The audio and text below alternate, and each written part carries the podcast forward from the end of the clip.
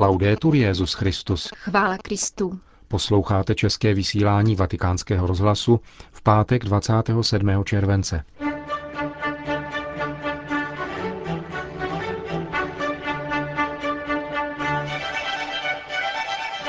Nejprve krátké zpravodajství, poté homílie otce Richarda Čemuse. K oběma částem našeho dnešního programu přejí hezký poslech Jana Gruberová a Milan Glázer.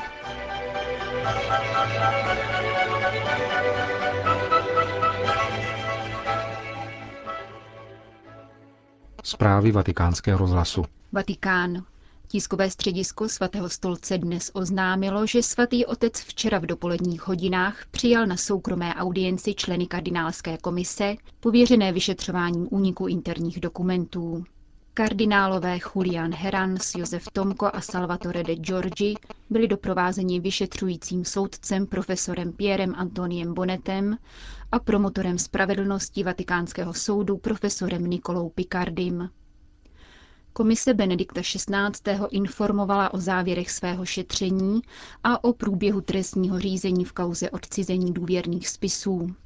Svatý otec poděkoval za sdělené informace a vyzval vatikánské soudnictví, aby s pečlivostí pokračovalo ve své práci.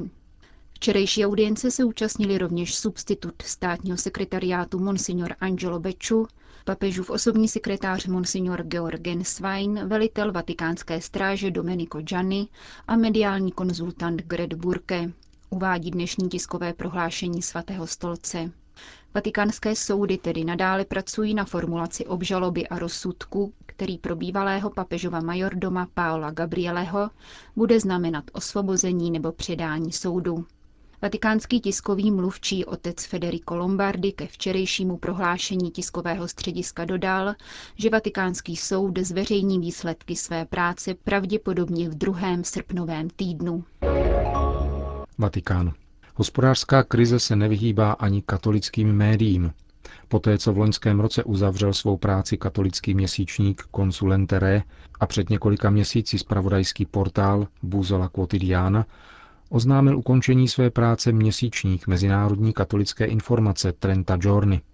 Časopis založený roku 1983 je svázán s italským katolickým hnutím Comunione Liberazione a se svým vydavatelem, bývalým sedminásobným italským ministerským předsedou a křesťansko-demokratickým politikem Juliem Andreotim, kterému je dnes 93 let. Díky jeho diplomatickému působení mohl měsíčník rozšířit své obzory na mezinárodní scénu a vycházet ve čtyřech jazycích v nákladu téměř 100 tisíc výtisků.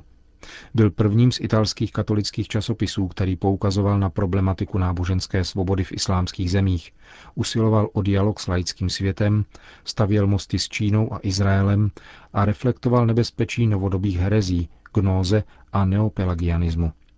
Časopis Trenta Giorni však nepřestává vycházet pouze z ekonomických důvodů. Po nedávném úmrtí jeho posledního ředitele, otce Giacomo Tantardiniho, který zemřel v dubnu tohoto roku ve věku 66 let, a jeho zásluhou časopis zdarma dostávali kláštery a řeholní instituty v misijních zemí, se nenašel vhodný nástupce k pokračování tohoto kvalitního katolického edičního projektu. Londýn. Pobouření mezi britskými křesťany vyvolal předseda britské vlády David Cameron kvůli svému plánu na zavedení sňatku osob stejného pohlaví po celé Británii.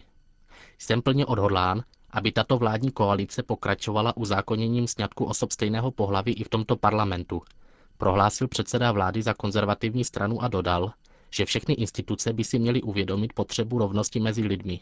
Neměli by nikoho nevpouštět mezi sebe, říká předseda vlády. Slova Davida Camerona zazněla jen den poté, co Skotsko schválilo novou legislativu, která od roku 2015 umožní sňatky osob stejného pohlaví. Nový skotský zákon v předchozích dnech kritizovali mnozí britští křesťané jako znevažování tradičního pojetí křesťanské rodiny. Kritici uzákonění sňatku mezi osobami zhodného pohlaví také upozorňují na lejbristickou legislativu z roku 2004, která zavádí možnost registrovaného partnerství, právně nabízející totéž, co manželství. Namítají proto, že nová legislativa nepřinese nic, kromě narušení posvátného rázu svazku mezi mužem a ženou. Vatikán. Od srpna budou návštěvníkům vatikánských muzeí k dispozici dva kněží, sdělil vatikánskému listu Osservatore Romano generální sekretář guvernatorátu městského státu Vatikán Monsignor Giuseppe Sciacca.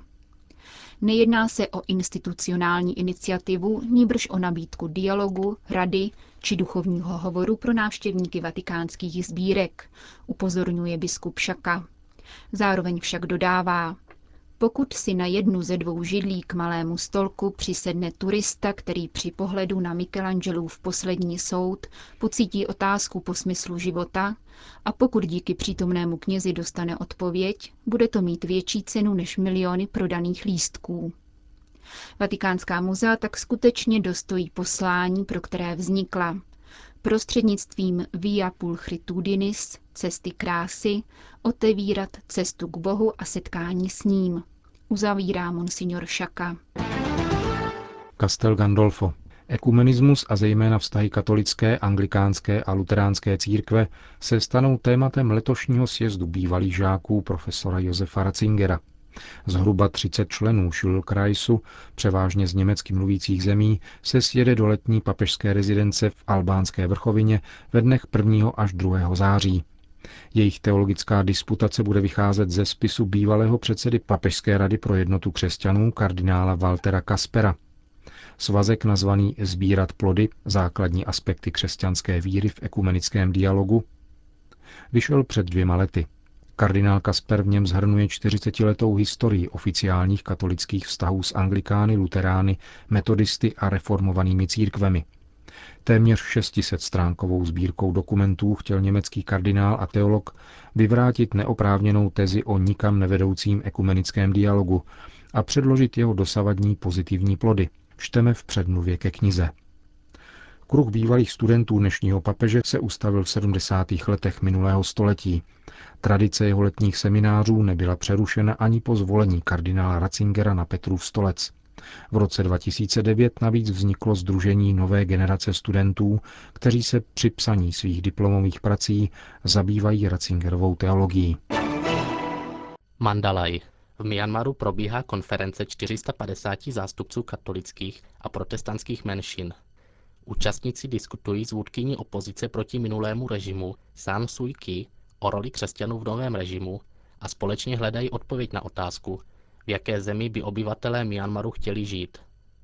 Za minulého režimu by podobná konference byla nemyslitelná kvůli omezení svobody slova.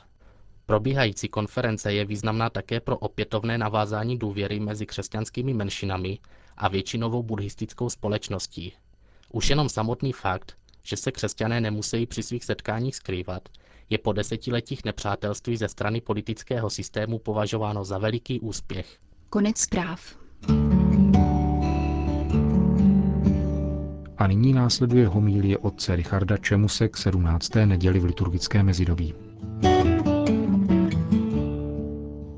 Edimus ut vivamus, non vivimus ut edamus. Jíme, abychom žili. Nežijeme, abychom jedli. Tak zněl nápis v refektáři teologického konviktu v Litoměřicích. Napomínal budoucí seminaristy ke střídnosti v jídle a pití, která je jednou ze základních požadavků křesťanského života. Svatý Pavel nachází tvrdá slova pro ty, kdo ji nedodržují, když mluví o těch, jejichž Bůh je břicho. A přesto je jídlo a pití jedním z hlavních témat Evangelia. Italský biblista Silvano Fausti dokonce doporučuje číst Evangelium pod zorným úhlem jídla.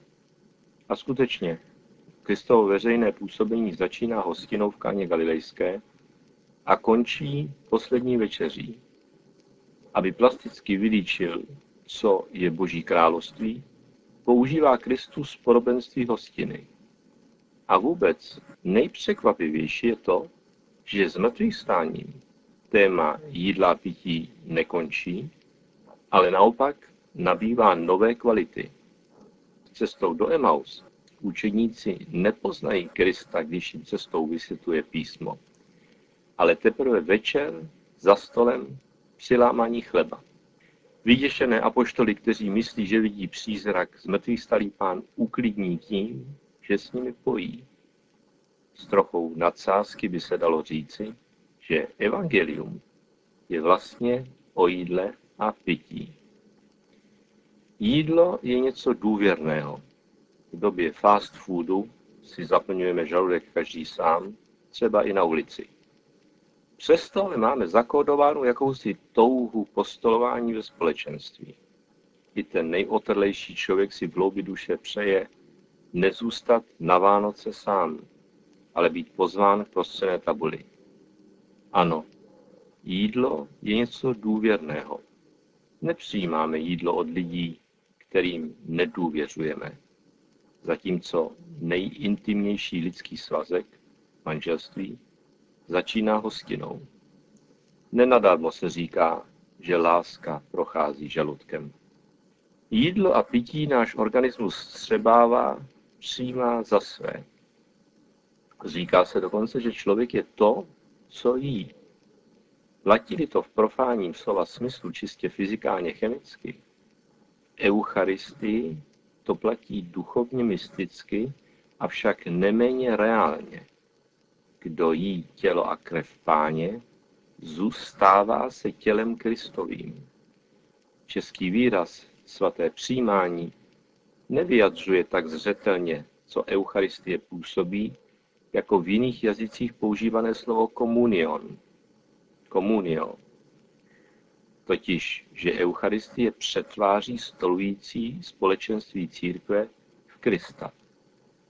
Ruský teolog Afanáziev ve své eucharistické ekleziologii říká, že církev je tam, kde se slaví Eucharistie. Místa ve starém zákoně a ještě více v Evangeliu, kde je řeč o chlebě, předjímají Eucharistii, ve které se nám Kristus dává za pokrm.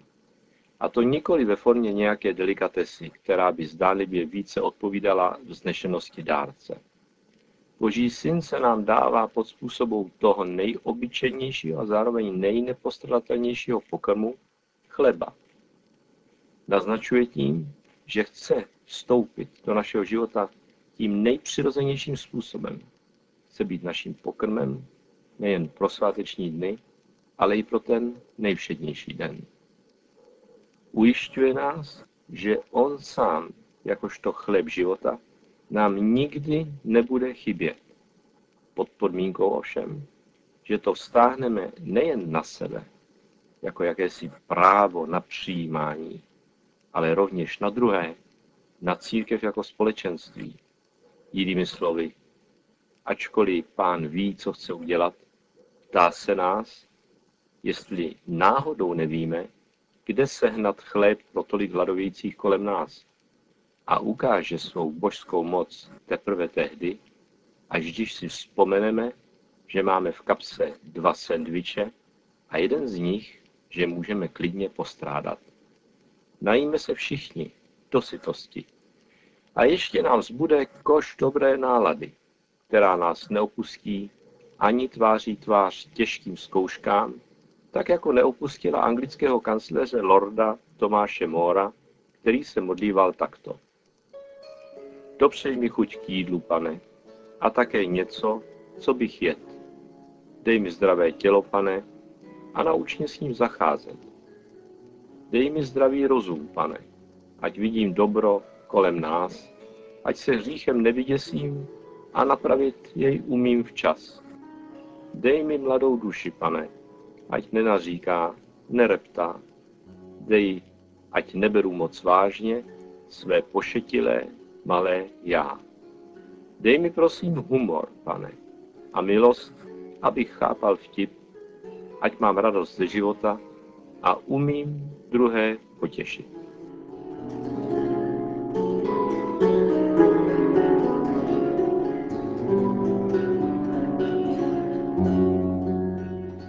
Slyšeli jste homílii otce Richarda Čemuse k následující neděli. Končíme české vysílání vatikánského rozhlasu. Chvála Kristu. Laudetur Jezus Christus.